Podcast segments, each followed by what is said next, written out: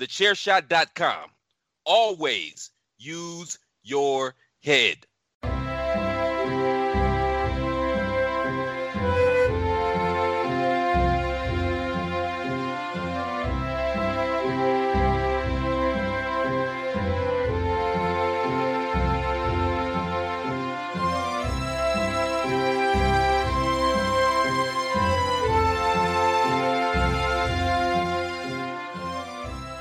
Hello, everybody, and welcome to another episode of the Badlands Podcast, the only podcast out there that is 100% chiseled and is proudly part of the Chairshot Media Group. I am Mags, and with me, as always, my podcast wife and the Stop Cube extraordinaire, Mr. Paul Tolley. Paul, how are you? I'm fuming, mate. What are you fuming about? The revelations that, that have happened post pre-recording. This is just a setup from the start. I can tell. What what happened was the last time we did uh, Badlands tag team, we had Ricky and Clive on, and uh, they had my back throughout. I Mhm. think it must be like Celtic Brotherhood. So now you've brought the Northern Powerhouse on. And I can tell from the pre-chat, I'm just in for it tonight. But to be fair, both these guys like you way more than they like me. They both side with you. You just kind of ruin it for yourself with your horrific food takes and uh, your questionable uh, antics in, in parks. I'm impossible to maintain support for. Yeah, you, you, you literally the Tory government. You get all the goodwill and then you just wreck it for yourself. but we may as well uh, introduce the, the two guys who we're we're speaking about. Um, both absolutely just brilliant to, to talk with on on wrestling Twitter. Uh, we've got um, we've got Dan Griffin and we've got UTT Rob. How are you two guys? Not too bad, Sam Mags. How about yourself? Doing good?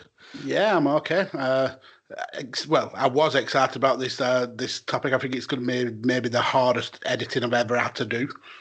Uh, but yeah, I'm doing really, really well. Yeah, sorry about that pre uh, pre intro. And Rob, I, I'm doing good, and all I can say is I'm uh, going to be staying away from the park for a long time after the uh, pre-intro. I don't think we'll even need to explain what's going on. If if you if you're really desperate to know, listeners, go and uh, check out at Five Nerds Go for a bit of an explanation of what Tolley's been up to, and just know that we're all disgusted in him. Allegedly. That's the button. I'm going to edit that allegedly out. I don't even know what's been said about me. That's the that's the scary thing. but you instantly know it's probably true.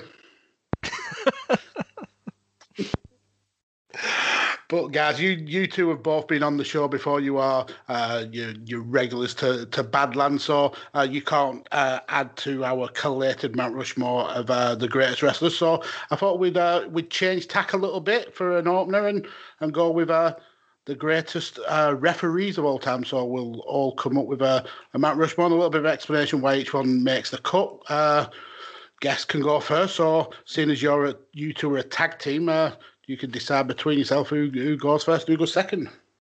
We should have probably talked about this beforehand, eh, Rob? You know how tag teaming works. You, you talk about in the corner, Yeah. and then one we're of just you. trying. We're just, we're just trying to act like we've not strategized. That's all. um, I, I can see you pushing Rob away into the corner there. Yeah, Um, I've got this. yeah, I'll, I'll go, go. I'll go. For, I'll go first, and you can go first for the uh, for the bit later on if you like. The plucky young lion wants in. Yeah. Yeah. I think I'm the youngest one on this recording. To be fair, is that right, You- boys? You're the, Just just throw that out there. I dare say I'm I'm the oldest. I look the oldest. I feel the oldest. I think I just shady mags, L- literally just. Right. So I'm the the Tanahashi and you're the Tenzan. Uh, yeah, the, the, the You're the difficult- Nagata. And Tolley's Yoshihashi. Yeah, definitely, I'm de- I'm definitely prone to falling on my face. Wow. Right. Okay. Referees. Sorry, I sound like I was setting up for a speech, and I'm not. I've just got something in my throat. Um, my first pick is uh, a guy who refereed for 30 years, one of the longest, uh, longest tenured referees I could find. Started out in Georgia Championship Wrestling and Jim Crockett Promotions, right through WCW to WWE. It's Nick Patrick. Um, Great pick. it was so I've got my next three picks first, and then I, I, was down to two. I was down to Nick Patrick and Earl Hebner, but quite frankly, fuck Earl Hebner because he screwed Brett over and proceeded to milk that shit for the well until present day. So uh, yeah, Nick Patrick got in. He was the official ref of the NWO, as we all know. He refereed all the matches at, uh, on Souled Out, which, to my knowledge, is the only referee, at least in the US, to go solo on a pay per view. Uh, and yeah, just in for his uh, in for his longevity, really. Solid pick. He's not on my list, but he's a he's a, he's a very very good referee. Um, do you want to do one each, Rob? Or yeah, yeah, that's fine. Um, I did consider Nick Patrick. I, I, did think about it for a long time. Uh, so my first uh, one is somebody started out in Georgia Championship Wrestling. Um, went through um, WCW, went to um, WWE, feuded with Nick Patrick during the invasion because it's Earl Hebner. So we've gone the exact uh, opposite opposite way on that one. Um, you know, yeah. I mean, he was there for Hogan and Andre with the um, uh, Dave Hebner uh, twin brother uh, switch sort of thing. Um, yes, he had the Montreal screw job, and yes, he did milk it because he did it again in TNA with uh, AJ Styles and um, Kurt Angle. So he did the uh, screw job yet again. Um, he even had a um, romance um, angle with Madison Rayne in TNA where he was uh, letting her win because uh, he thought they were in a relationship, uh, although she was just using him. Uh, went on to be a TNA Hall of Famer. Um, just just an all round legend, really. Uh, he's even doing AEW pay per views now. So um, yeah, I had to had to get him in there, and uh, just because Nick Patrick's rival, that's worked perfectly. Almost like we know each other, in it, Rob? It's weird. None of the others are going to carry up. That's it now. no, probably not. Uh, for my next pick, I'm going across to Japan, uh, and again for for longevity uh, and a few bits I'll get to. it. uh, Tiger Hattori. He refereed, albeit uh, some of it part time towards the end, for 38 years. He was actually a university Greco Roman wrestling champion, mm-hmm. uh, uh, brought to the US by Hiro Matsuda uh, to work as a trainer in the fundamentals of pro wrestling. Actually, had a hand in uh, training Hulk Hogan after, I believe it was Hiro Matsuda broke Hogan's leg and he came back. Mm-hmm. Um, he was a manager for Masa Saito and Killer Khan in the territories. Uh, he did work briefly for Bill Watts. Uh, worked his way up to be the head ref of uh, of New Japan. Um, followed Riki Choshu around a little bit, but he's refereed some of the most high, pro, uh, high profile matches in New Japan. And actually had the uh, the fortune of uh, uh of seeing him referee. Uh, one of his final uh, was definitely his final match in Britain, but one of his final matches was Rampage Brown versus Ishii for WCPW. They brought him across just to just to referee that match. Wow! Oh wow! So yeah, Tiger Tor is my my next pick it's a, a solid pick. It's on my list. Um, so I think we have talked um, pre-show about this with uh, ones where you could have gone one way or the other because I've gone for red shoes. So that's uh, the other side of of that coin too. Um, so we started out um, in SWS, did War, did All Japan, New Japan. Um, he chose the name as a tribute to uh, Red Shoes Duggan, who was an American referee. Don't know if anyone's heard of him. No, nope. assuming it's not Hacksaw Jim Duggan with red shoes on. But uh, thought it because he, he, had an affinity just wearing red shoes and nothing um, else.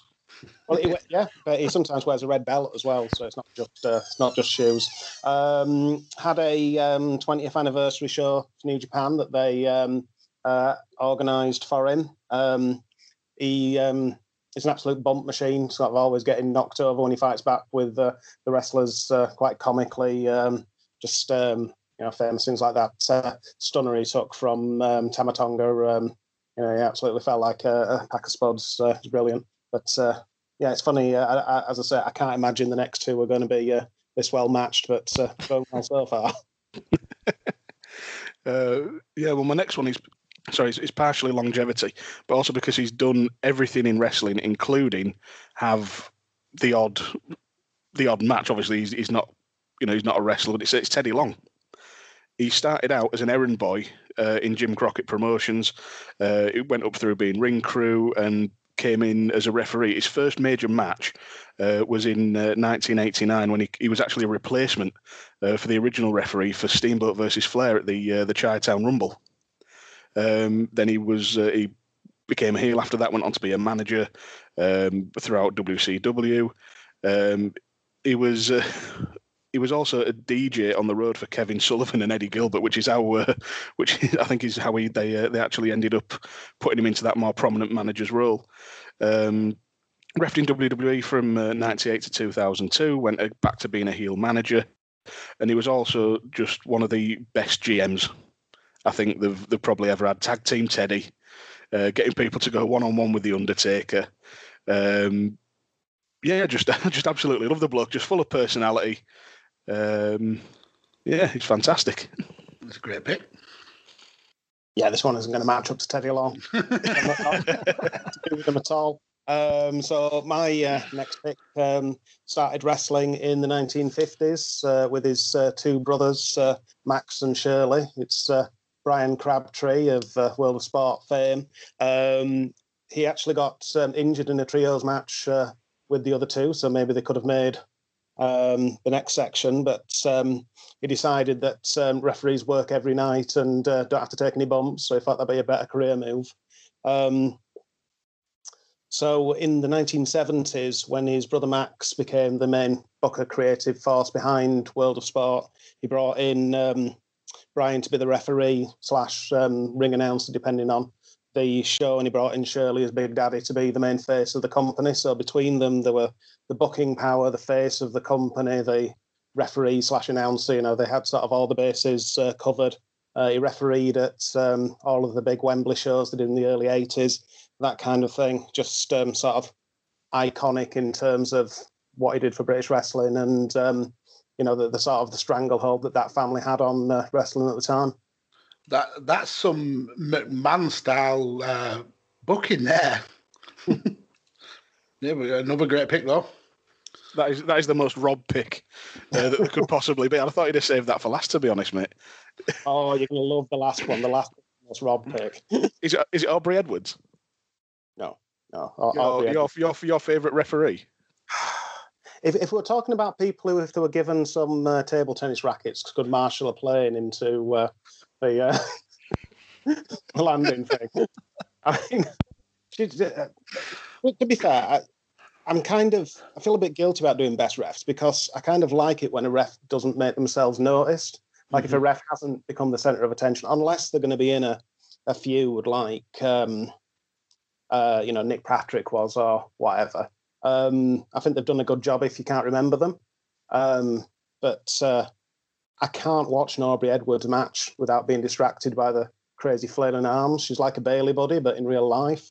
And, uh, and the other thing that really annoys me, she wears red lipstick when it's an important match. So that implies that all the matches when she doesn't wear red lipstick aren't important. So if she doesn't care, why should I? and that is killing the business. oh, I knew I subtleties. I knew I'd put 50p in the dickhead with that one. Just your last pick has to be Aubrey Edwards now.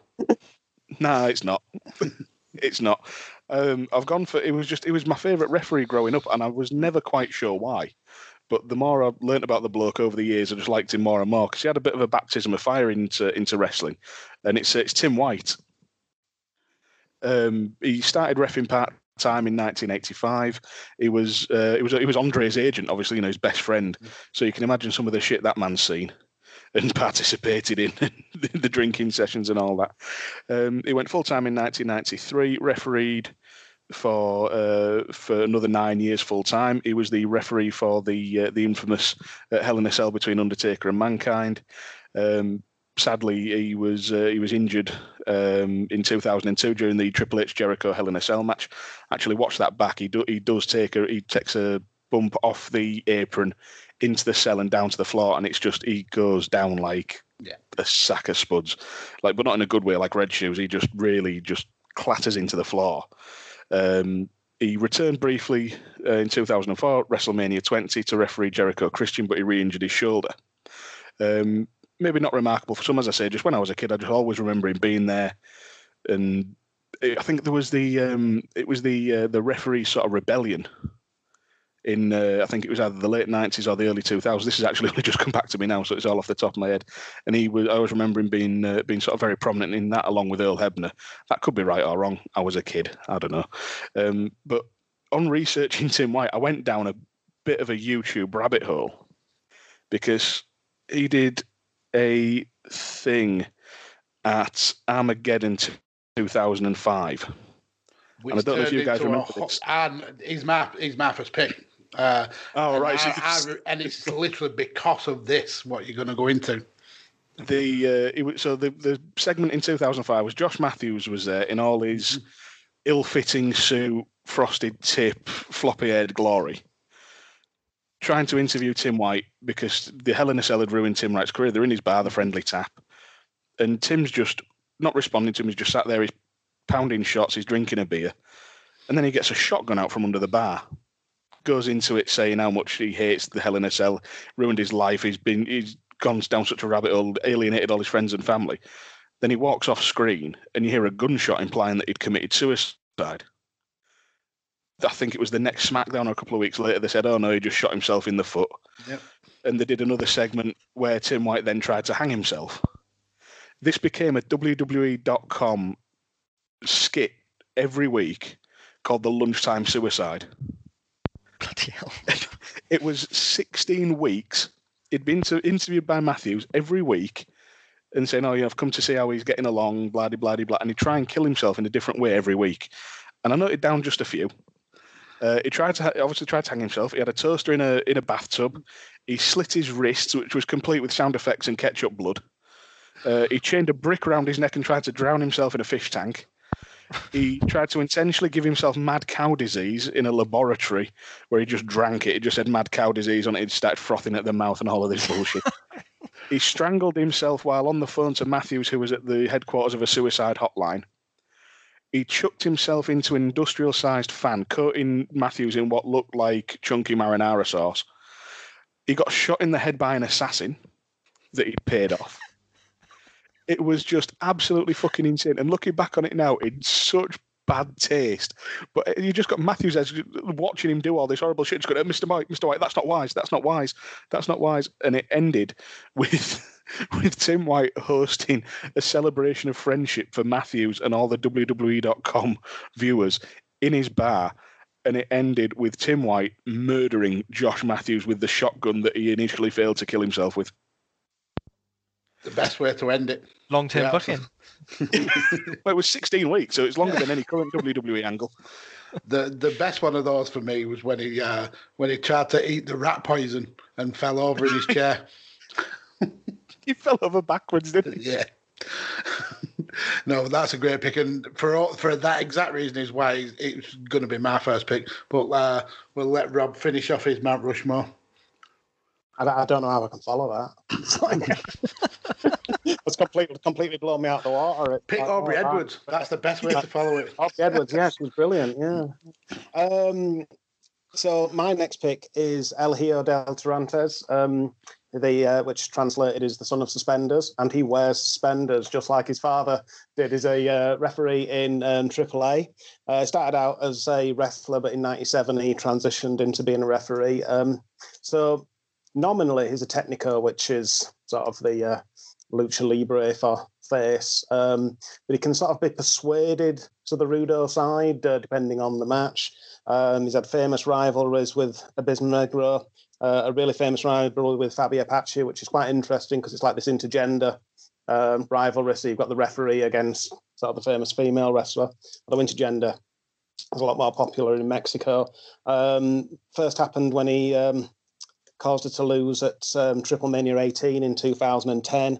Um, the rivalry is still going on now. Um, they had a match in um, 2019, um, uh, again, that he lost at uh, Verano de Escándalo. Um, it's, it's just, well, storytelling in AAA moves at a glacial pace at the best of times, but just the fact that um, they've managed to string this out for uh, nearly 10 years and uh, whenever he referees a match that involves her is uh, cheating and then he'll just referee another, another match normally um, just because he's uh, that biased. So uh, I, I think it's absolutely, yeah, absolutely great. And the the way that they've the story only appears when there needs to be a story. The rest of the time, he just fades into the background, um, which again was what I was getting to earlier.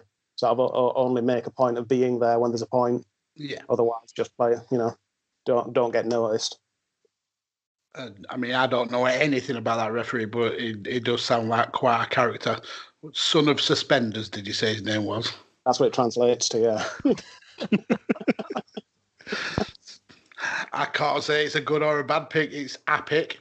I don't know anything about him, but uh, four very uh, unique Mount Rushmores there. Um, I'll go first on ours then, Paul, if you if you don't mind. Seeing as uh, Rob's pretty, uh, seeing as Dan's pretty much talk, said everything about Mount, I'm going for for Tim White. I think uh, kind of like the same way uh, of, of Rob's view that referees are, are the best when they kind of fade into the background uh, until there is a need for the storyline. And and Tim White was was that kind of referee. You you didn't really hear of him getting involved in in in the matches uh, in in any kind of impartial way. Um, but yeah, the, it was all about the lunchtime suicides for me. It was absolutely just brilliant. I remember watching them uh, when they were, when they came out, and then going back and, and rewatching them again recently. It's just it's just comically stupid. Uh, so yeah, I'm going to go with Tim White for my first pick. I didn't even know they existed until like this until last week. Did you know? By, no, bypassed me completely. And I just what Wow. spent however long it was because only a couple of minutes each. Just sat there going, Yeah. "What the fuck is this?" I've But never they get they get more and more surreal as you go along as well. Yeah, well, it shits all over Jer- uh, Kevin Owens and Jericho's Festival of Friendship, doesn't it? So Paul, what who's your first pick of uh, the best referees? I feel woefully unprepared compared to you three. I thought this was like a, a, a little amuse bouche. You're just going to say the name, aren't you? Just, Just gonna say the a name. yeah. Earl Hebner was my first one. Uh, just because he kind of all the big wrestling memories I have, he, he seemed to be there. Um, so I had, I had to pick him. It's a, a solid pick, and he's my second pick. Earl Hebner was on mine as well, um, and it's for, for all the reasons that that you eloquently just put then, Paul, and all the ones that, that, that uh, Rob covered earlier. But I think for me, the main reason why I picked Earl Hebner is because of how much of a grifter him and his brother were. The fact that they got fired from WWE for selling knockoff merchandise, that's just absolutely quality and just they had to go on on on the list just for that. So he's a criminal as well as a bastard. And he he, he, he did help screw Brett, which is, is good in his favour, I suppose.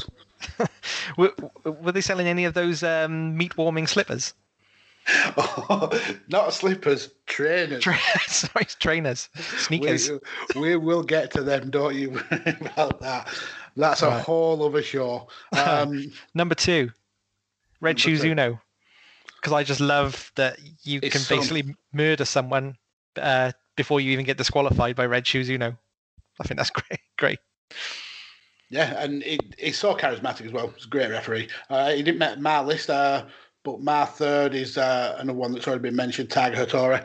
Uh, the fact that he got um, a farewell tour just shows the kind of uh, the influence and and the the respect that they have for him over in, in New Japan. And like um, like Dan said, he, he kind of travelled the world following uh, Riki Choshu around. Uh, now I believe he's uh, the foreign liaison officer for, for New Japan. So yeah, my uh, third pick's uh, Tiger Hattori. Good, good pick. Thank you. Um, my third pick, uh, like Dan, is Teddy Long. Um, just because he, because basically what he did after refereeing, um, he really kind of made a made another career after refereeing, and uh, and he, he's he's very charismatic and uh, and like Dan said, a very good GM. Yep, another great pick. Uh, I'm going to actually finish with one that's not been mentioned, and I'm actually surprised with uh, with the kind of knowledge of wrestling that that we four have. I'm surprised he hasn't been mentioned before now. Uh, Charles Robinson, I'm going to go with. Uh, obviously, little Naitch idolised uh, Ric Flair as he was growing up. Kind of wanted to emulate uh, Tommy Young uh, in his kind of refereeing style. Um, obviously, went to uh, WCW. After, apparently, tried to re- uh, repeatedly to get a job there and was turned down multiple times. Uh, but he actually signed in 1997 for them.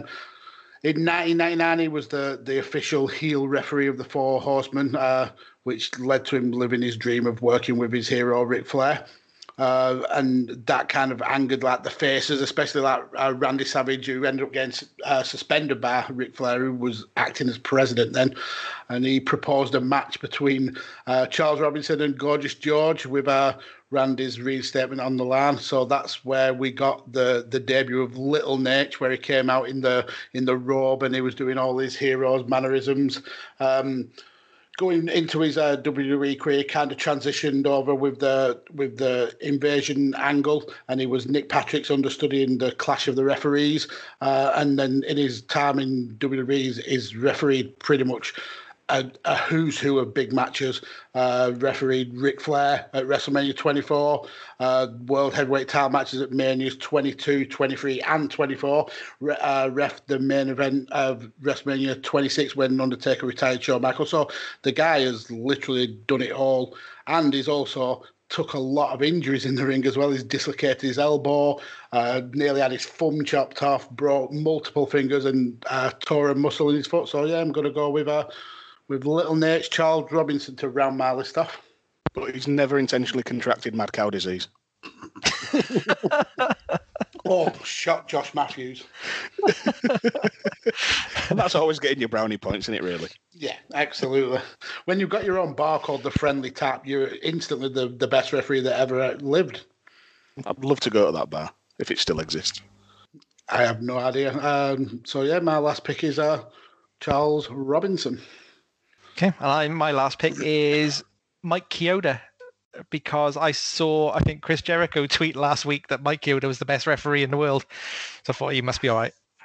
You're really going to trust Jericho's opinion after he's been liking Trump tweets and playing playing COVID festivals? Fair play. um, yeah, I, did, I didn't have a fourth pick, so um, I saw that and thought, well, yeah, that'll do. Wow and you are the co-host of the show, and you come with the least preparation. Brilliant. I've, I've never I've never sat down to watch a good. I never like buy a pay per view and think, right, I'm going to watch some really good refereeing. Yeah.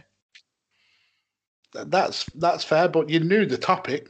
You could have like looked into the careers of these referees. I know. I, I put all my effort into my trios.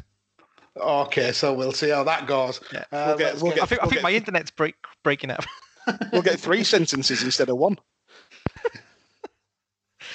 right, then let's uh, let's test Paul's theory that he's put loads of effort into his uh, into his trios. Uh, let's get on with the main topic. So, guys, uh, let's go with you first. Who's going? Uh, who's going first to to complete your Mount Rushmore of the the greatest wrestling trios? And it is very very loose for context. We've had a lot of discussion uh, in the in the pre uh, pre DMs about how how strict the rulings are. So basically, it's any any group that's known as a threesome. Uh, they could have had more uh, members. It doesn't really matter as long as there were three of them at one time or another.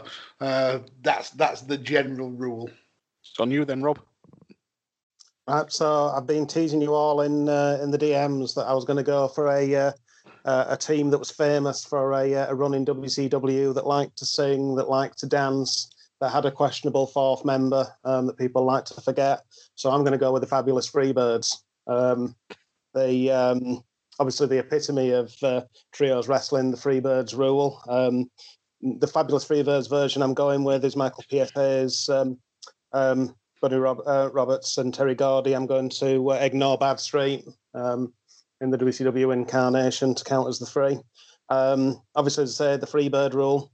Um, they are supposedly the team that got pop music or whatever as an entrance theme first. It'd only ever been classical music before with uh, Lynyrd Skynyrd's Freebird, um, which isn't true actually, because Big Daddy had um, the uh, Seekers' "We Shall Not Be Moved" before they had um, that. So that's a another win for British wrestling. Um, but but but it's a close second. It's a close second.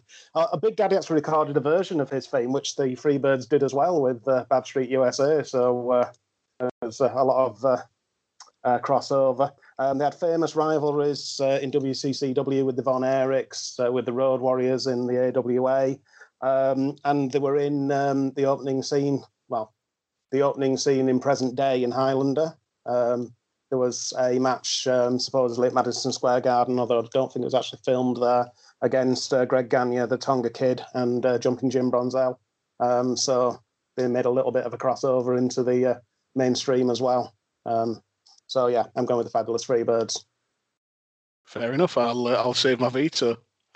I had uh, I had one all I had, I had one all lined up. I had one all lined up for three count. oh dear me! What are you going to do if his next pick isn't a three count? I'll I'll enjoy the rest of my day. yeah, I can't fault the Freebirds. I've not seen much of them myself. Um, to be perfectly honest, I've gone back, watched a few bits. I know them by reputation, um, but yeah, can't fault it. Yeah, it's a great pick. Uh, Tolley, it's your turn first. Yeah. Well, Rob set me up a little bit here because um, cause, uh, there's a there's a, a link with Michael Hayes in mine because I'm going for Team Extreme, the Matt and Jeff Hardy and Lita. Um, one of the main reasons is they they were just um, kind of one of my favorite things to watch when I was growing up. Um, obviously, the Hardy Boys came into WWE in 1998. Um, started out jo- jobbing in their uh, in their plaid tights. Then uh, they got picked up by Michael Hayes as their manager and actually won their first tag team championships under him. Then they went on to the New Brood, um, kind of, and, you know the Brood could arguably be be in the running for the trios here. Uh, they replaced Edge and Christian as Gangrel's disciples, um, which put them kind of in a long, a long uh, kind of career feud, if you like, with Edge and Christian. Um, in that feud, the Hardys won the the Terri Invitational tournament. Um, earning the services of Five Nerds Go favorite Terri Runnels, and I she got a mention in our pre-show. And um, and so by the end of 1999, the Hardys had already been in like three successful trios with Michael Hayes, with Gangrel, with Terri Runnels. They'd won tag team titles. They'd start carving out a good good reputation for themselves. But I think it was when um, when Lita joined them uh, to form Team Extreme. I think uh, that really took them to the next level. I think they were just revolutionary in in WWE. Really, they revolutionized the the WWE tag team division, and Lita uh, revolutionized the WWE um, women's division. Um, they had, you know, they always exciting. They had unique kind of unique wrestling style as well as unique kind of dress style, um, capable of things that we'd never really seen in WWE before. And like I said, with with the Hardys along with Edge and Christian and Dudley has made the tag division kind of must see. Um, pioneered had pioneered new match types like TLC. Lita main evented Raw with Trish Stratus and Stephanie McMahon, kind of putting the women's division on the map for a little bit.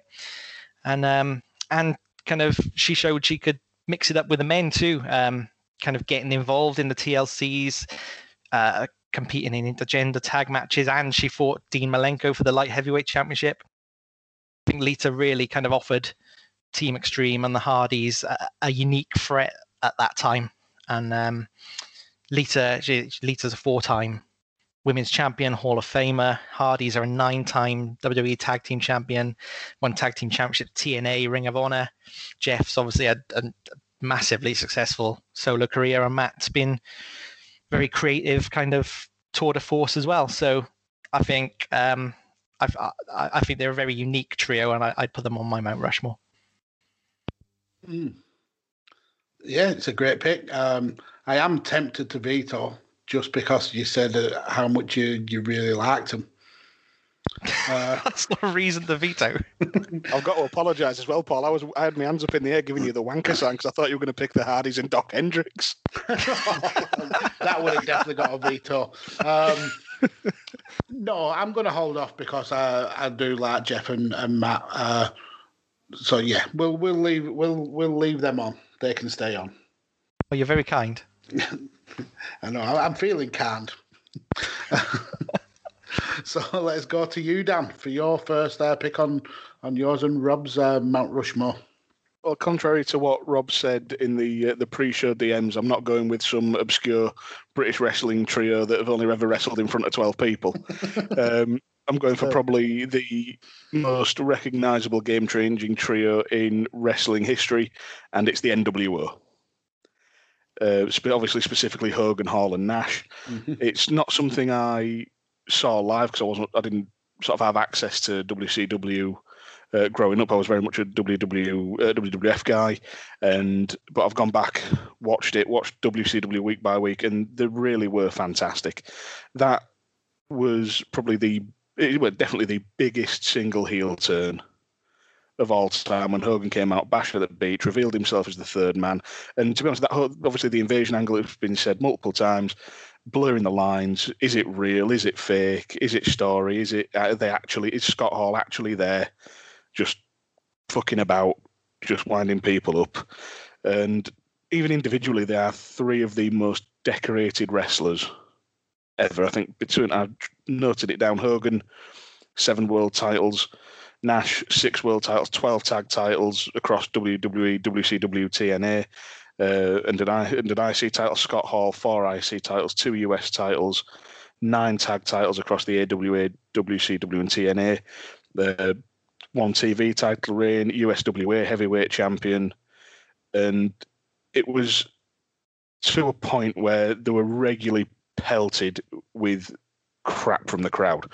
Natural crap, but you know, rubbish just thrown in the ring and that sort of magic will probably well it'll never happen again because of obviously safety concerns etc and that's so you know that's probably it's probably right to be fair but that level of anger and vitriol to actually have a, a, beer or a drink that you've paid good money for to just lob it at to hit to despise someone so much to lob it at them it's so bloody rare and they were they were just looking back on it, they were just absolute shitheads. Were and I think oh, there was the incident with the police being called as well, with the backstage attack, the infamous sort of Mysterio lawn dart, mm-hmm. and the cops that were actually called from people uh, people watching it. Or was it people just passing by at Disney? Yeah. It, yeah, I mean it, the, the angle. Sorry, carry on. Yeah, I was just going to say it was just it was so different to the wrestling that was going on then. Like you knew it was scripted, you knew it was a TV show. That you it was almost like what is going to happen because they they were booking it by the seat of the pants, and you could tell that, and it was exciting. So it's a great pick. Yeah. Well, the angle, the angle got bloated and whatnot, and the faction got just too big for its boots, and they were trying to manufacture the invasion. But that original trio of Hogan, Hall, and Nash were just so revolutionary. And then they even got brought back. Obviously, in 2001, that was what it was. But we got one of, if not the biggest WrestleMania match and moment of all time with the Clash of the Eras, which with Rock and Hogan, and even when they were brought back out of to be in Sting's corner for the uh, for the Triple H Sting match um, at WrestleMania 31. Say what you want about that match, but how cool was it to finally see the NWO and DX, the original members, mm-hmm. facing off? Yeah. So yeah, NWO. It's a solid pick. But whether it stays uh, on is up to Rob.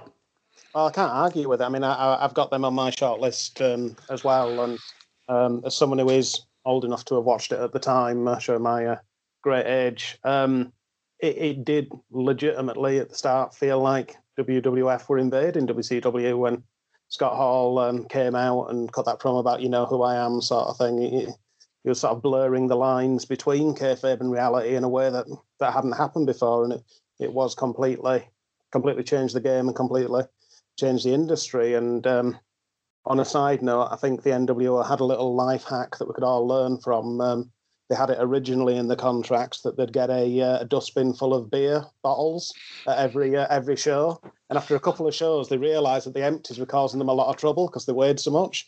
So they changed the contract to cans so they could crush them down. So that that's a uh, a good lesson for life there. Cans are the way to go. I didn't even know that about the contract. That's a that's a cool little story there. So on to me for my first pick on our Mount Rushmore. Uh, I'm tempted to go with uh with um, the pick that Rob um, that yeah no it was Rob uh, the Fabulous Freebirds. Uh, but I'm gonna maybe keep that in my back pocket in case I need to veto Paul. Uh, I'm gonna go with Demolition. I think. Now, Demolition were originally a tag team with Bill Eadie and Randy Colley, uh, but after a few matches, Randy had to be replaced because uh, the WWF felt he was too recognisable as Moondog Rex. So they drafted in uh, the former Killer Khrushchev, uh, Barry Darsow, uh, who is arguably the, the the second best wrestler to have ever walked the face of the earth with a with the Repo Man. Um, but he slotted into the role of Smash, and they they would be kind of looked at as almost like a Legion of Doom Road Warrior style ripoff. But I think that's a bit unfair to them because they they, they were they had totally different kind of uh, uh, styles. They they were kind of more based on uh, the Mad Max uh, uh, kind of look with the, the leather outfits and the and the the studded uh, um, hockey masks. And they had the, the, the face paint, obviously, there was some usually some sort of combination of red, black, white, and silver. Uh, they won the tag titles at WrestleMania 4 when they beat Strikeforce and went on to hold them titles for a record 478 days, which was only just beaten in 2016 by the New Day, I think. Uh, uh, quickly get them belts back in uh, November 1989 when they beat the Brainbusters. Um, and then in WrestleMania 6, they did actually win the titles for the third time when they uh, took them back off Andre and Haku, who did who did lost them to.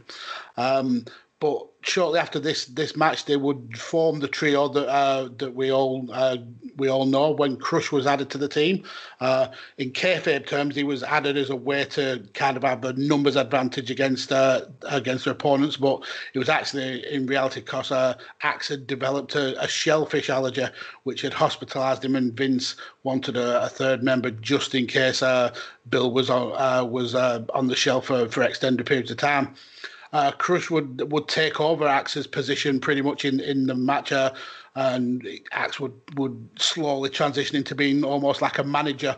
But they'd still kind of use that that well known freebird rule uh, on when it came to defending the the titles.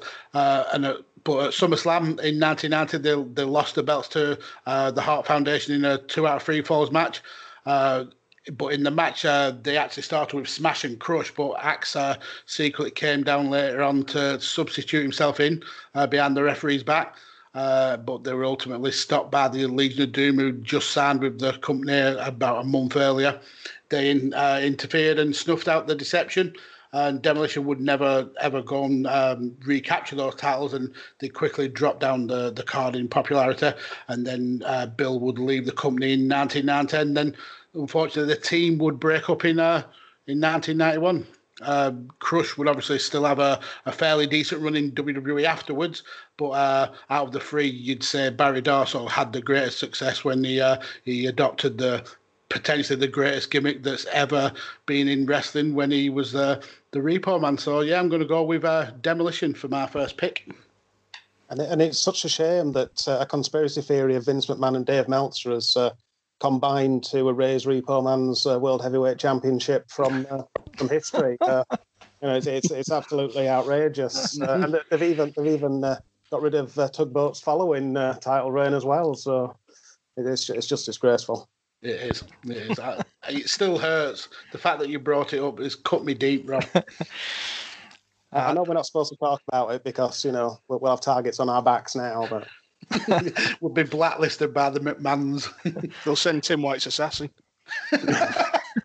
they'll, make they'll make us eat uh, rat poison. Or drink mad, uh, mad cow disease. I, I know you love the Repo Man. And I, I feel I feel bad, but, but how, how long do you say that title reign was of demolitions? The record one was 478 days. But that's not a record anymore, is it? No, they was beaten by the New Day. So I think the New Day has to replace them. Just use it as your second pick, then you tosser. You don't have to. You don't have to. You don't have to veto. I do have to veto. I do have to veto. Um, Can I retroactively veto Team Extreme then? You can't retroactively veto. That's. I'm. I'm not Is happy with this at all. Tolley the bastard. the, New Day have to go up there for me. I think. Um, I think they, they, are relentlessly entertaining. Um, this this seemingly everlasting BFFs, and I hope it goes on that way forever. Um, formed in 2014 with not even a, a hint of separation since. Um, kind of offered a career resurgence for a resurgence, a career resurgence for um, Kofi Kingston. He's not going to edit that out now either because I because I vetoed. I'm definitely not. A career resurgence for Kofi Kingston, which obviously ultimately resulted in a world championship. Um, I think it gave a, a, platform for Xavier Woods' immense creativity, um, and hopefully it's been the launch pad for for, for a big big career for Big E. Um, they're eight times tag team champions, longest title reign, beating Demolitions. So that's why they need to uh, replace Demolitions. Uh, 483 days. Um, and I just think I want to put them on because I think they're just the epitome of kind of grabbing the bull by the horns and just making making something work. Um, New Day famously was uh, was their own idea. They felt they were looking in from the sidelines, not getting chances to be on the card, not getting any storylines, and um, and they they got this idea to to band together. And um, originally it was Xavier and Big E, and um, they convinced Kofi Kingston to join them as well. And even and you know they were persistent with that idea, and even when Vince granted it, the idea didn't work originally. They had the uh, they had the kind of the, the gospel singer gimmick, um, didn't work, so they kept that. It kept that, and you know these three guys are so creative that eventually it it paid off in paid off in spades. And I think it just it it is one of the one of the examples um, alongside kind of Bray Wyatt that I think rubbishes all these stories about Vince not trusting in talent. I think he just trusts in the right talent. If they've got the right ideas, then he doesn't just trust in any old shit. Um, apart from the stuff he writes. Apart from the stuff he writes, yeah. Um, so I just think they they should be an inspiration um, to the locker room. That if you're kind of talented, creative, likable, then you can make it. If you if you know if you have good ideas. Um, so they back themselves um, and kind of yeah, they've just become a colourful, kind of loved merchandise juggernaut. Um, and I, I really enjoy them. I love the dancing. I love Francesca, the pancakes, Booty-O's, unicorn horns, the kind of gyrating. New New Day just rocks. So um, I think they've got to be on the Mount Rushmore for um for their longevity alone. And I hope New Day lasts forever. I hope they never go into the uh, I they never fall into the trap of breaking them up. I think they can they can just they can just be friends and stable buddies for for the rest of their careers. What's so special about Hero Bread's soft, fluffy, and delicious breads, buns, and tortillas? Hero Bread serves up 0 to 1 grams of net carbs, 5 to 11 grams of protein, and high fiber in every delicious serving. Made with natural ingredients, Hero Bread supports gut health, promotes weight management, and helps maintain blood sugar. Hero also drops other limited edition ultra low net carb goodies like rich flaky croissants and buttery brioche slider rolls. Head to hero.co to shop today. It's a great use of the veto. I'm fucking fuming about about. That's why it's a great use of the veto. As if you've took Repo Man off. You've hurt me, Paul. That's. I don't know if I can recover from this, but yeah, they deserve to be on, just not at the expense of, of demolition. That is some top level bastardry, Paul. I'm impressed. I know. My next pick doesn't even matter now, since, does it? Since, since he had his COVID hiatus, it's become so political. It's unreal. He's he's been practicing vetoing stuff at home, I reckon. I'm just vetoing in the mirror out. every day. Four hours every morning of well. vetoing. I, I was actually, I was actually at the, uh, I was at that SummerSlam when they started off their uh, record reign. I was, you? uh, me and my brother were in the building the night, the night they won it. It was incredible. We were there the next night on Raw as well when the Dudleys came back, which was a massive pop. But with both shows, if you go back and watch it on the network, um, this is more so for your guys' benefit than anybody listening to it. You can, you can see me in the uh, the top left corner on some of the shots. Really? and I got I got roundly ridiculed. I can't remember if it was in those matches because at one point um, I was just sat there with my phone out, and my mates, I just my mates just started royally taking the piss. And you've gone you've gone around the fucking world to watch wrestling. You sat there with your phone out, you dickhead. Like, well, that, no, no, it was Big Show, Miz, and Ryback. So That's fair enough. Understandable. Yeah. In the interests of fairness, though, because Dan's wanting people to point him out in the crowd on uh, various wrestling things, there's a uh, 4GW show from Ossett Town Hall with about five people in the crowd, uh, and Dan is absolutely hanging in the corner. You can you can see him, and he, he looks, you know, dog rough. So you, you need to check that out as well. I went on my own to try and I went on my own to try and revive myself.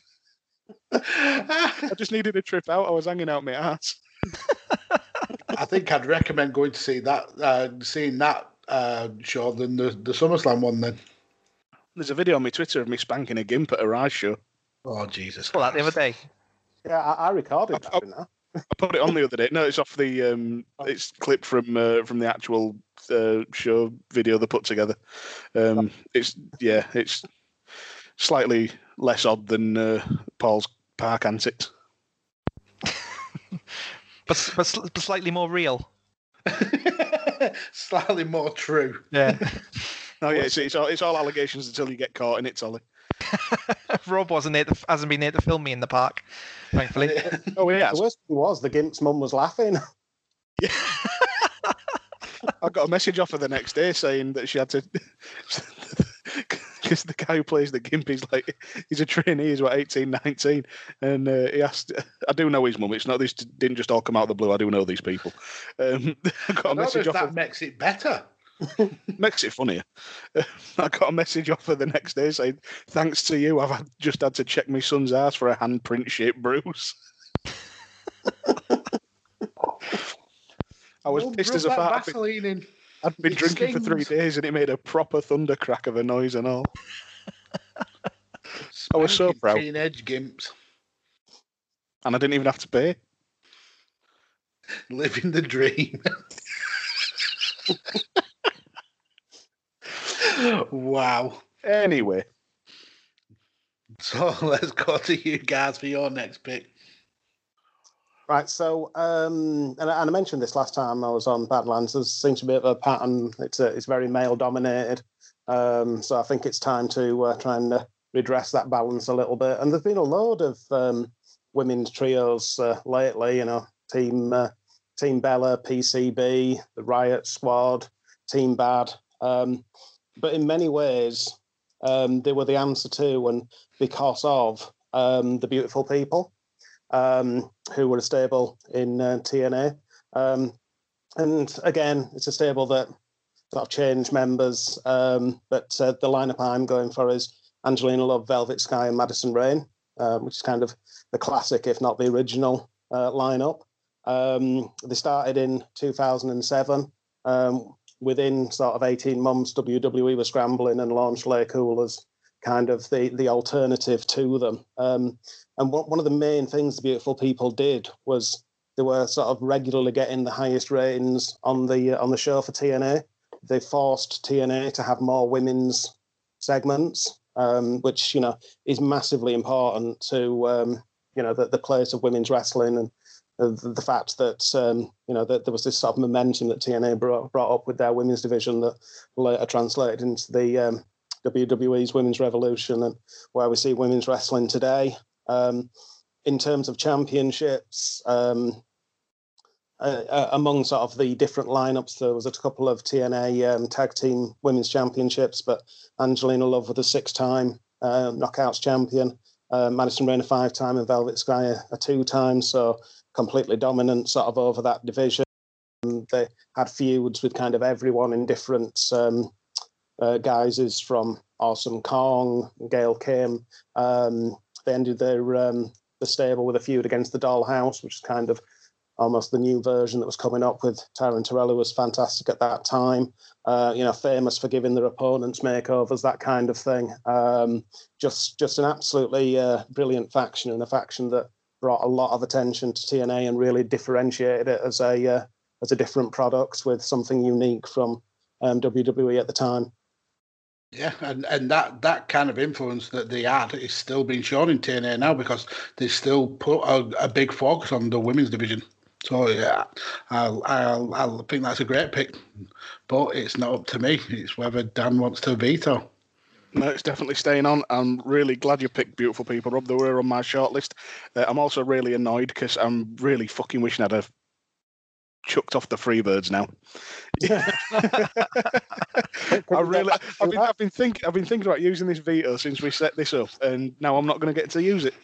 You're the only one as well because I'm definitely going to veto this Yeah. this fucker here. I know it's I've got, coming. I've got, I've got veto blue balls here. Is he allowed to go back and uh, veto the free birds? No, no, we play by the rules. Um, 'Cause you can slide free count in there, Dan. you what? You could slide free count in there. What veto myself?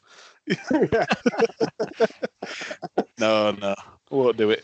Um, but me, my veto for three count uh, was going to be three MB.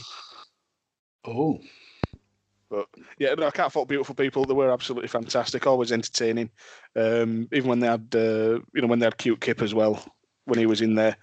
Um, I'm just really glad uh, that you didn't uh, PMS and meet, which was the uh, which was the which is the way I thought you were going initially. oh my god, meat. He's been brought up a couple of times on this show. That's the only wrestler I know who's wrestled with a full on like boner. Stonk on. Yeah. The only one you know. Yeah, well, yeah. Nope, can't say that. Um, has Repo Man ever tagged with uh, Boss Man? As Repo Man, I don't think he did. Oh, that's a shame. They're in kind of two different like, lines of employment. Because even though he was a Repo Man, he, he technically did steal the items. They- I don't think they, they signed contracts to say that they owed money on like Macho Man's hat or anything like that. Max, we've been through this before. He, he was gainfully employed. It's just like an can't we'll take it away. Everyone's stealing, but It's- they all get upset when they take these products back. But if you can't maintain the payments, then uh, they're going to come and take them away. It'd be a great buddy comedy. He was the, Bloody the cash converters of his time. so, Paul, what are you pawning up for me to veto? Okay, well, I know, I know it's getting thrown out anyway, isn't it? But um, I'm going to go for. Interesting. Interesting. Rob says that the women don't get much attention. My first team had a, had, uh, my first team had Lita in, and this one's got Chyna in because I'm going for um, D-Generation X. Oh, you arsehole. Was it yours? no, I've not got him, but how do you veto DX? So I was obviously I'm going for the um, ki- kind of original lineup um, once Rick Rude had left. So Triple H, Shawn Michaels, and Chyna. Um, picking them because they were just game changers for WWE in their um, in their losing battle with WCW at that time, and kind of really started bringing that that mainstream appeal and that cool back to to WWE or WF at the time. Um, formed in 1997 um, feels like the year we talk about most on Badlands in 1997 comes up all the time, um, and of course they they were brought in as as uh, almost a foil to to the Hart Foundation, who were who were huge in, in that year as well, um, and they just very quickly became the the embodiment of uh, of the Attitude Era, um, crass and juvenile and provocative, and they, they were like they were like rock stars basically on the on a on the WWE show. Um, it made a kind of made a top level star out of Triple H. Um, obviously, Chyna broke out and, and she broke whole new ground, kind of as, as a threat to to any man on the roster. And obviously, I, I think she, I think she's the only only woman to win a, a man's title in not a man's title, um, win a major title in uh, in WWE. Is that right? Yeah, I think so. With I the so. RC. She won the Intercontinental. I don't think anyone else has done that. I think she was tagged on to win the world, weren't she? She, uh, were, she was certainly like in the conversation to be uh, the first female world champion. certainly rumored, and she became a number one contender at one point, didn't she? Mhm. But I think uh, Triple H screwed her out of it or something.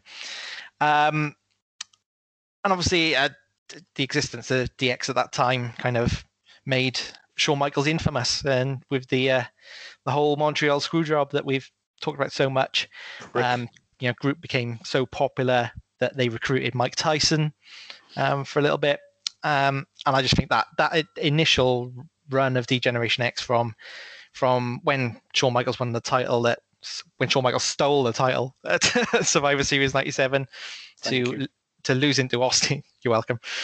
To uh, losing to Austin at WrestleMania in 1998 was just really really hot, and and they even had a pay per view named after them, which is which is really cool.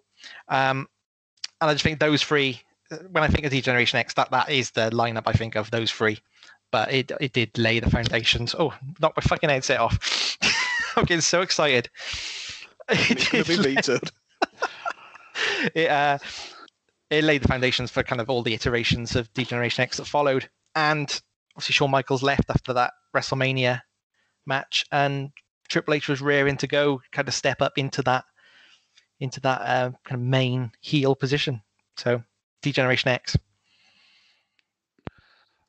It's it is hard to beat all that. The but I am going to fuck you, Paul. You're not staying on.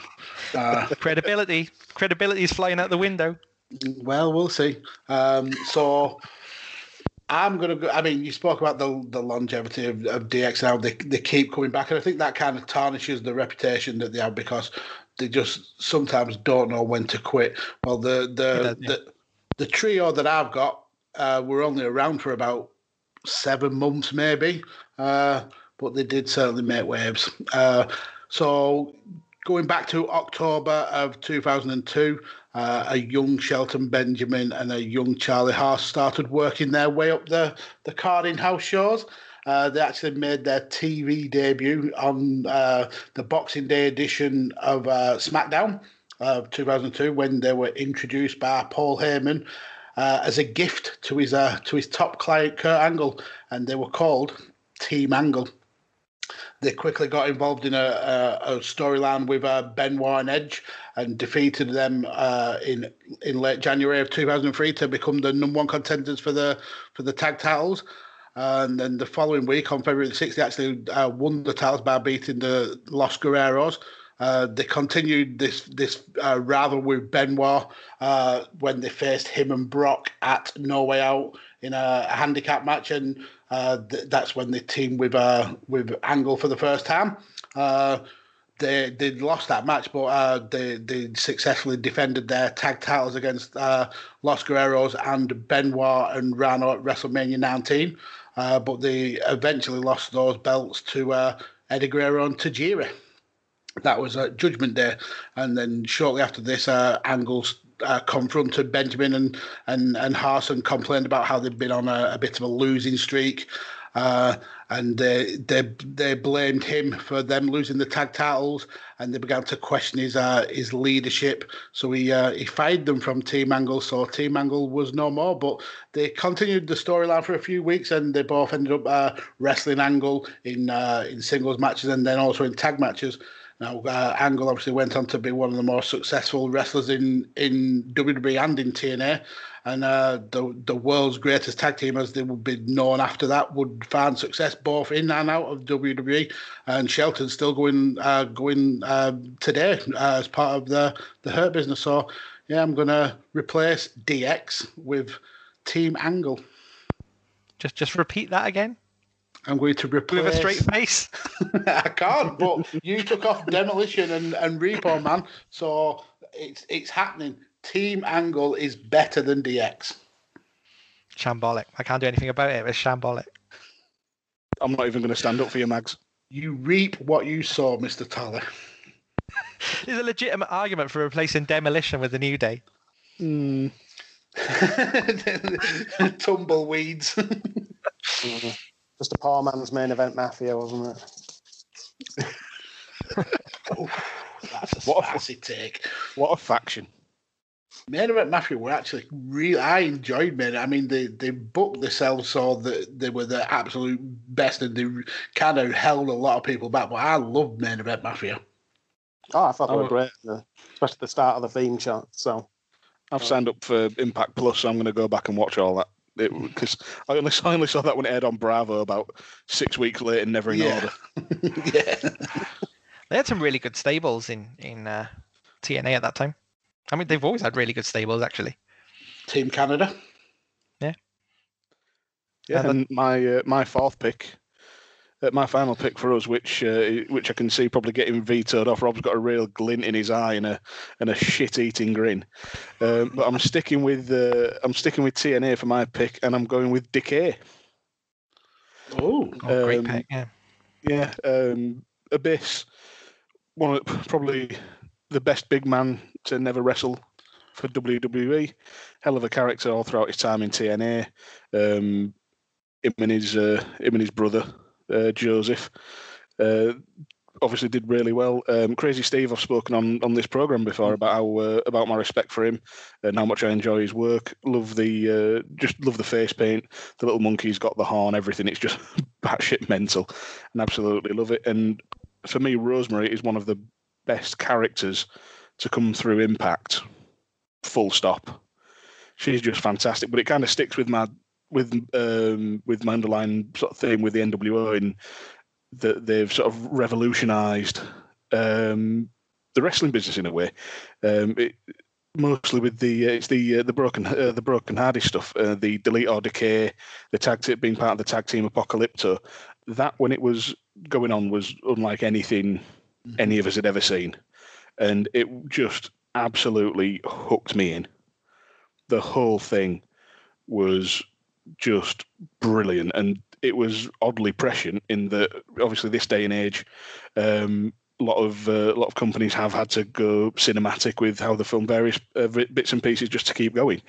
Um, also, with that, there were um, obviously there were TNA Tag Champions only once, which I found amazing because their feud with the Wolves just seemed to go on forever and ever. I thought they traded it back and forwards, uh, back and forth, but they haven't. Rosemary obviously became the uh, the knockout champion during the time they were together as well.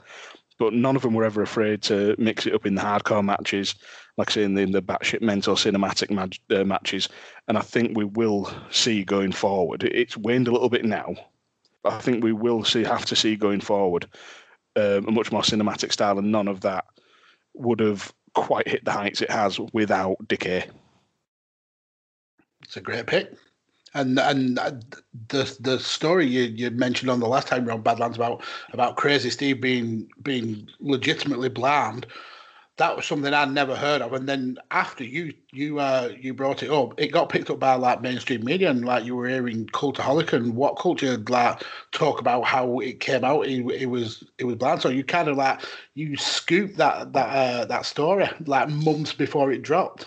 It's almost like I'm one of the few people who follows wrestling that actually has a journalism degree. so you didn't my, my appearance on Wrestling with Statistics when I told that story a month before. wow. It's only because you heard it from me. I, I, I was stood next to you, Dan. yeah, but I was closer, so I heard it first. by about by about six inches. Um, no, that's an excellent pick, and, and, and I'm kind of gutted because um, I, I, was all ready to um, to say, um, you know, that that pick makes you a clown, and I'm going to uh, veto it with Psycho Circus, but uh, I can't even do that now, um, which is a stable of clowns in Mexico.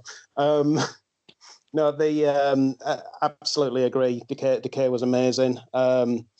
one of the things that I was really sad about was that we never got a corporate Decay because we had uh, Abyss doing his um, um, Joseph Parks looking for his brother, you know, uh, his brother Chris, you know, Abyss, um, which was just absolutely brilliant. And um, yeah, obviously, you had the sort of time when um, Kane was doing sort of the corporate side and um, corporate Kane and Monster Kane, and I think it would have been absolutely brilliant. I think if you'd have put um, Rosemary and Crazy Steve in uh, suits at the time and have them sort of as the general managers of Impact. But uh, aside from that, um, just on Rosemary, I'd be really interested in your opinion on this, Mags, or maybe even uh, Carlos's opinion. What do you think to the Rosemary Sexy Star um,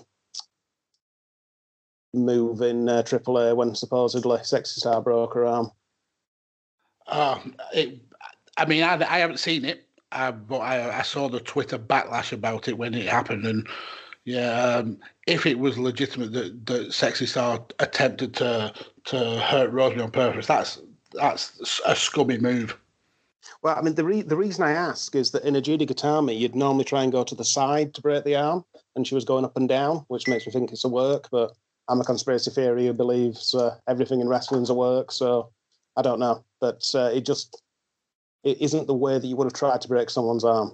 No, that makes sense. But I'd be I'd be interested in uh, in uh, your son's opinion though, because obviously he knows a lot more than uh, than me. Than, so. and and certainly a lot more than me. Uh, yeah, I'll, I'll I'll find a clip of it and, and show him, and yeah, we'll uh, we'll discuss it. Did it affect Sexy Star's career at all? Well, she she was transitioning to MMA, so I think she was going to leave wrestling at the time anyway, and then it sort of gave her this image of this, you know, hard person who was going to go and break the rules. So it just seemed a little bit too convenient at the time. Certainly yeah, convenient, like, and put, put more eyes on uh, Rosemary as well. Yeah, it, like, like as a, as a way out of the sport. Yeah, uh, but as I say, you know, it's one of these things with wrestling. You're sort of so conditioned to think everything's a work that um, when things are really like, nah, that's a work, you know. So got, got, my tinfoil hat on, but that's just. Uh... Well, she certainly has transitioned into MMA. She's got a five and all record, so she's she's unbeaten in MMA. No, well, it's probably because they're scared of her. because they think She's going to break my arm. Because Yeah. you beat a, because you beat a demon in a fight. yeah. See, if it had been corporate Rosemary, no one would have cared. But But going back to that, Rosemary actually Rosemary did play the um, sort of the multiverse angle.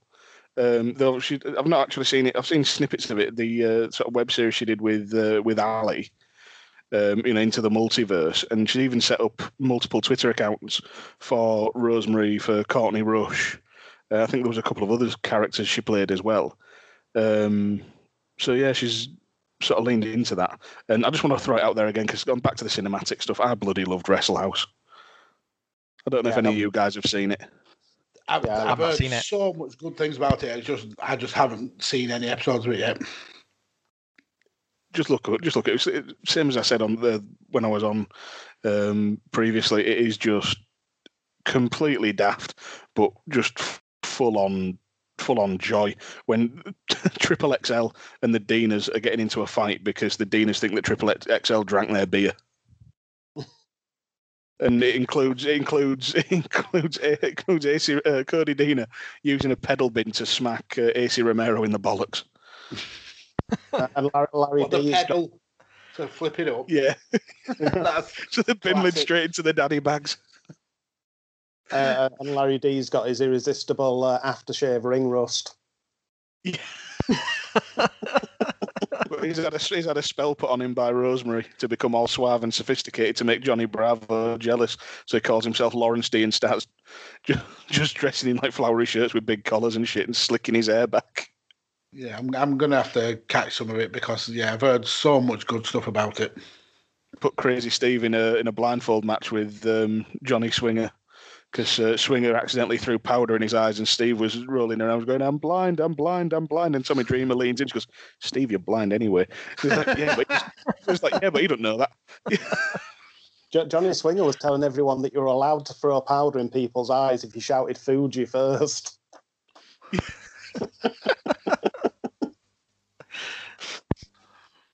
Right, let's round ours off, Paul. Um, I've got a couple left to, to go from, uh, but I I think to add a little bit of legitimacy to ours after the the woeful uh, vetoes, I'm gonna have to I'm gonna have to bookend the show. I'm gonna have to go with the fabulous Freebirds. You can't have a Mount Rushmore of trios without it being they were the, the guys that that that brought trios to the forefront. Um, Rob waxed lyrical about them, obviously, um, but yeah, um, they'll have to they, they have to go on. It's as simple as that. They've had. Uh, legendary feuds with the Von Erichs in uh, WCCW. Uh, they when they they went to um, GCW and and uh, World Championship Wrestling, and uh, they literally just toured the Americas with, uh, and they were just stars wherever they went. Uh, the the feuds that they had in A- AWA uh, were primarily with the Road Warriors, uh, where I think they cost them the tag titles uh, in a match against uh, Jimmy Garvin and, and Steven Regal. Uh, they only had a very short run in in uh, WWE in, in the kind of like rock and uh, wrestling uh, period, and uh, they were actually managed or they were wrestled under the guidance, sorry, of uh, of Cyndi Lauper's manager, David Wolff. Uh, but they they left after uh, a bit of an altercation with Andre the Giant, uh, who went mad at him for, for turning up late to a show. Uh, and then after that, they, they went to AWA, returned to world class, and even went to the UWF for, for a short run where uh, Gordy was actually the, the, champion there. Uh, and uh, Buddy Roberts held the TV title, and, and Hayes was the, the manager of, the- of the two. Um, so, yeah, I'm going to go with uh, I'm going to go with the, the fabulous Freebirds. And there's not a damn thing you can do about it, Paul. It's a fine choice. I wouldn't have anyway. Oh, but Demolition got the got shit canned. Yeah, no regrets. I do have one question for you, uh, for you guys, Mags and Paul. Just think this just occurred to me halfway through the show. On Badlands, obviously, I always mention Repo Man and Big Boss Man, so they're like two parts of a Badlands faction. Who's your third? And you can't say Lou Albano Oh wow, what a question. to make the Badlands triumvirate. Who's your third man? Oof. was your Hulk Hogan coming in? Who comes up a lot? Pepper the Pepper the dog. Pepper comes up an awful lot. Yeah. Moppy. I'd pick Moppy. Yeah, Moppy's come up a few times. That's Oh, a that's a, a solid trio. Yeah, Moppy, Repo Man, and Boss Man. Three of the all-time greats. I like Yeah. it. The official Badlands trio. Oh, I, I I don't think I'd go that far. Oh, that actually leans, that leans into one of my honourable mentions because I very nearly let my uh, let my British bias take over, and I was going to name the British Bulldogs, um, Dynamite Kid, British Bulldog, and Matilda. Yep, it, it, I very nearly went that way. Yeah, it Sound would have been a choice. good pick. Bulldog Uh, comes up a lot actually. Yeah, and it gets vetoed a lot. I, I do veto what one of the British Bulldogs every few weeks. You're so bad, Paul. Why? Why do I put up with you? Um, Why did you start a podcast with somebody who started watching wrestling three weeks ago? no, the the, be- the best thing is I run the idea uh, by him, thinking he was the perfect person to, to be on the podcast, and every week since I've bitterly regretted that that decision. I wish I kept the idea to myself now. I, I did always wonder why why he approached me and what number on the list I actually was. I yeah, just roll going through the Rolodex. was like, you have heard Five Nerds Go, haven't you?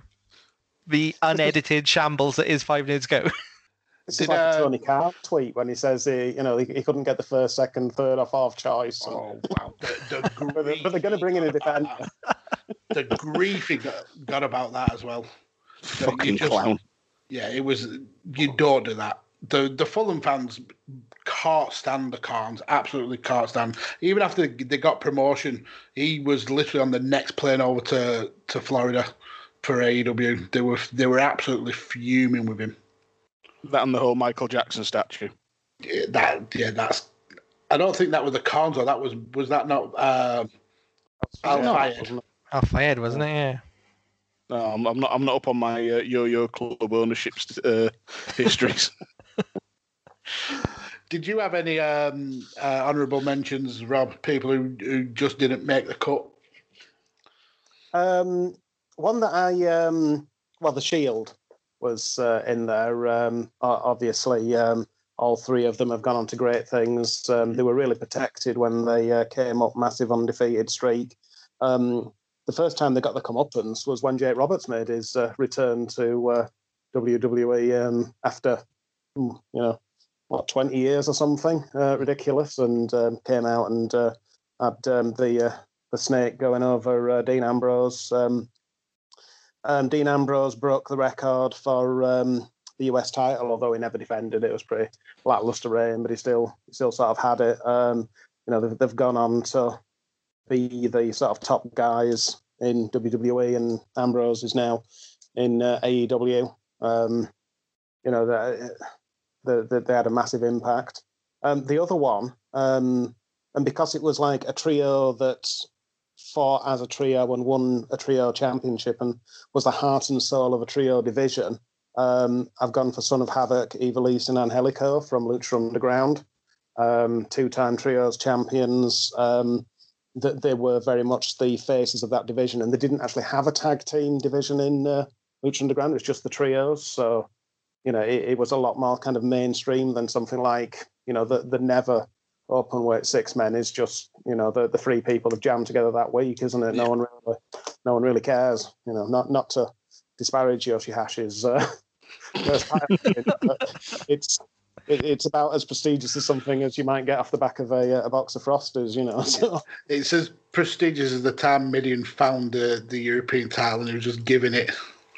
But there, there has been some some great times when people have found championships, like when Eric Young found the old TNA championship belt in the uh, the bin and uh, was going around defending. That that was absolutely classic. Um, Like even, the even re- Moose, I was just about to say like the rehashing with Moose at the minute. Mm-hmm. yeah. He, people say he didn't win that championship, but he found it fair and square, you know. But he, he's absolutely gone on and he's made it feel more important than the um, Impact's World Championship, which is kind of ridiculous. But Which well, it was it was stuck in Mexico and couldn't be uh, couldn't be featured. They've had, I'm pretty sure they've had to make a new belt for uh, for Eric Young. Yeah. But um, no, there, there, there has been great times when people have found a uh, found a championship. But um, yeah, I had a couple. I had a, obviously like DX, Team Extreme, New Day, uh, Beautiful People on my list as well. I had a couple of veto picks, as I mentioned, which were 3MB, Main Street Posse, and the Job Squad. Um, Fucking job squad, Jesus, man. Gilbert. If Yeah. Gilbert ever makes it onto a Mount Rushmore, this show ends. um, but one that I actually looked into, and I couldn't find much on them. It was um, it's a trio called Super Sky Team from CMLL. I don't know if Rob, if you've ever No. seen or heard of them. Um, Dan, there's two promotions in Mexico. What one takes things really seriously, and one takes the piss. Which do you think I'm watching? piss taking. Piss taking. Triple A all the way. Um, but the original team was um, Místico, who went on to be Sin Cara, uh, Sombra's now Andrade, and Volador Jr. Uh, they didn't really do much that I could find, but the second incarnation of it were re- they were sort of reformed in 2015. It was Místico 2, uh, which is uh, Dragon Lee. Volador Jr. is still in there, and somebody called Valiente. I couldn't even find any matches online when I was when I was looking about. But they're the longest reigning CMLL trios champions of all time. The belts have been active for like 19 years, and they held them from February 13th, 2015 to July 1st, 2018. A reign of 1,234 days. And no matches. I don't know how many times it was defended, but the only reign, the only reign that might be longer is uh, Black Warrior, Blue Panther, and Doctor Wagner Jr. But they don't actually know when they vacated the title, so they can't verify it. So they were sort of my uh, my really sort of outlier pick. But I didn't want to do a Tolley and just have like three words to say. Well, we, we, should, we should veto our list and get the one with Dr. Wagner in because you know how I feel about Dr. Wagner. Should be on any No, list. shit, I'd, I'd forgotten about that. Oh, I could have had, I could have had super oh, bollocks. I've really fucked this up. I, w- I thought, you my- have thought to myself mind- into a corner. You could have Yeah, got well, rid you of just imagine. the, the I did have fabulous um, free Psycho birds. You're Rob. I did have Psycho Circus as well that I nearly uh, would have um, um, vetoed yours with, um, which are Psycho Clown, Monster Clown, and Murder Clown. And it sounds ridiculous as the clowns, but they're two-time AAA trios champions, and they went on an absolutely insane run. They, they were originally sort of um, put together to sort of beat Goldberg's undefeated streak, sort of thing, and uh, went undefeated for um, over three years. Um, they've had mini spin-offs as well, which I don't think they'd have done that in CMLL. Um, I don't know. Maybe they would have done, but um, you know, there's a mini version of the uh, of the faction, and Psycho Clown's gone on to be the face of uh, AAA. So it, it's kind of um, you know sort of massively important.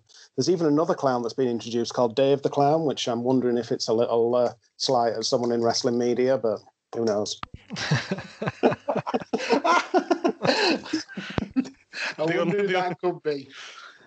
Oh, clown in name and nature. so, sp- so, speaking of uh, Dave the Clown, I've I had uh, I had the Elite on there, and I had the Shield. Yeah, I had uh, I had Legacy, which uh, I was I was tempted to use as a veto, um, and I also had one that I'm again I'm surprised that they haven't been brought up, but the Colony from Chikara, uh, the Ants. Um, Chikara is like just su- it was such a uh, a fun kind of promotion until uh, it was tarnished by uh, Quackenbush and Bush and his his dalliances. But yeah, I used to really enjoy watching. Uh, watching the colony fight. So yeah, I would have gone with them too. That's why I stayed away from British wrestling, to be honest. Yeah, just the Yeah. amount of nonsense. Alleged nonsense. Yeah, Careful where that's you it. You don't want to get sued, sued a la Joey Ryan. You've got- yeah, would it's you- got, it's, got, it's got to have been a proven fact, like Paul masturbating at pigeons in the park. Photographic evidence. uh, who, who would you pick that at British wrestling, just out of interest? Uh, to be honest, I didn't even I didn't even begin to think about it. Okay, I just thought I'm just staying away from it. The, the obvious one off the top of my head is British Strong Style. yeah, of Um, course. Yeah. That's the obvious one. It's the only one that immediately springs to mind. Like I say, it'd end up being, um, it'd end up being people who I've seen wrestle in front of about twelve people in a gym in Leeds. Um, so yeah, nothing's. Pre- if, if I think of anything, I'll I'll DM you, Paul. I know you'll be really interested in and go and seek all the matches out and and, re- and really deep delve into into his research. Yeah. So you're, so you're, you're saying, down that Team Mega Slam doesn't count as a, uh, a trio? Fuck no. No, we'll leave that one well alone. Well, guys, this has been brilliant. It's been as good as I thought it would be, even with uh, the revelations of, of Paul and his uh, his park antics. Um, we need a topic from you guys now. So, with there being two of you, uh, you can either argue the toss or you can give us a topic each. I completely forgot about this bit again. Oh, brilliant! You're giving me, much giving me stick all show for my for my free line answers, and uh, You, you do it every week, Paul. You're, you're, you're here every week. I'm a guest. You can, do You are, Rob. you want me to kill some time and you can think of one rather than. Now you go, Rob. If you've got one, if you've got one locked and loaded. Yes, I, I don't know if you've have done this one, but it, and so I got to thinking about it um, with the referee one because there's lots of referees like you mentioned Teddy Long and um, Jim Ross and Bill Alfonso and Shane McMahon that have gone on to be more famous doing something else than the thing they started out as. So I think it'd be really interesting to have a um, uh, a Mount Rushmore of people who are more famous in the second wrestling career or potentially third or fourth because you've, you've got people like you know Bobby Heenan who started out as a wrestler and then as a manager and then as a commentator. I arguably is more com- famous as a commentator. So I think that'd be an interesting one. That's a, a real interesting bit. That that Very would take Paul some real research to to to dig out some some picks there. I think I need a week off before that one. I've, ju- I'm I've really- just, I've just given it five there. I'm, I'm really glad we discussed this before the show, Rob. It's a really solid topic. Have you got one to to beat it though, Dan? Yeah, I think I've got one that might tell. I think I've got one that might make Paul tell me to fuck off again. That's not the aim uh, of the game. No, it's the aim of, it's the aim of my game. um, no, I can't do that. I was gonna, I'm, I've got the darts on. I was going to say the Mount Rushmore of uh, wrestlers as darts darts players, but that's a bit too niche, isn't it? that would probably only apply to like one percent of our listener base. Didn't one No, used to come out to CM Punk's music? Yeah, Paul Nicholson. He was a right prick. no, we'll leave it at Rob's. I'm a, I'm a, I'm a complete failure. Oh, he's, he's he's pulled a Jess on us. He has. He's done a Jess. Disgraceful. He won't be invited back. Yes, I fucking will. So you say Jess is not invited back? Is that- Won't be invited back. You've you've had him on like a month after he was on before. It's got to be the quickest turnaround of anyone you've. There's been times when Tolley's had a bigger gap than that. wow, wow, uh, guys, this has been brilliant. Uh, you, let the Badlands listeners know where they can get hold of you guys on on social media.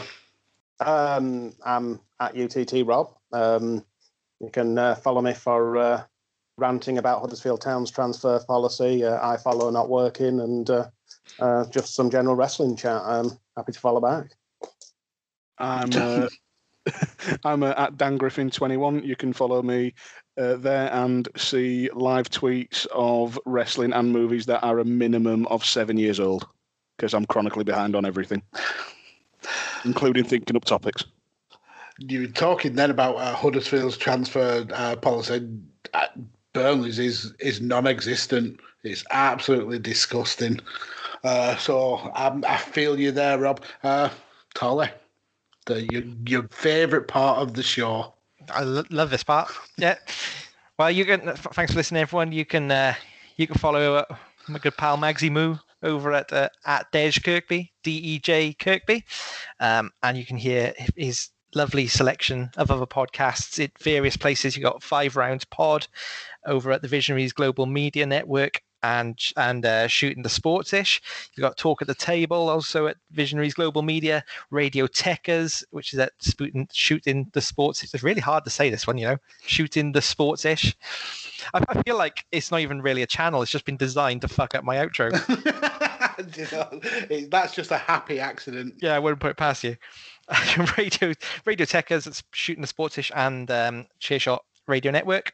And you can follow me at Rain Counter and listen to me at Five Nerds Go. Um, and if you enjoyed this, you can listen to us every single Thursday at at Chairshot Radio Network. Um, stay safe, everyone, and always use your head.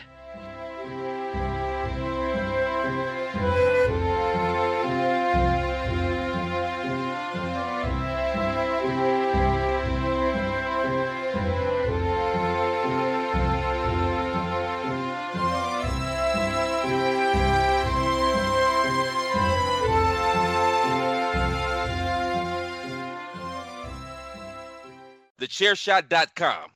Always use your head.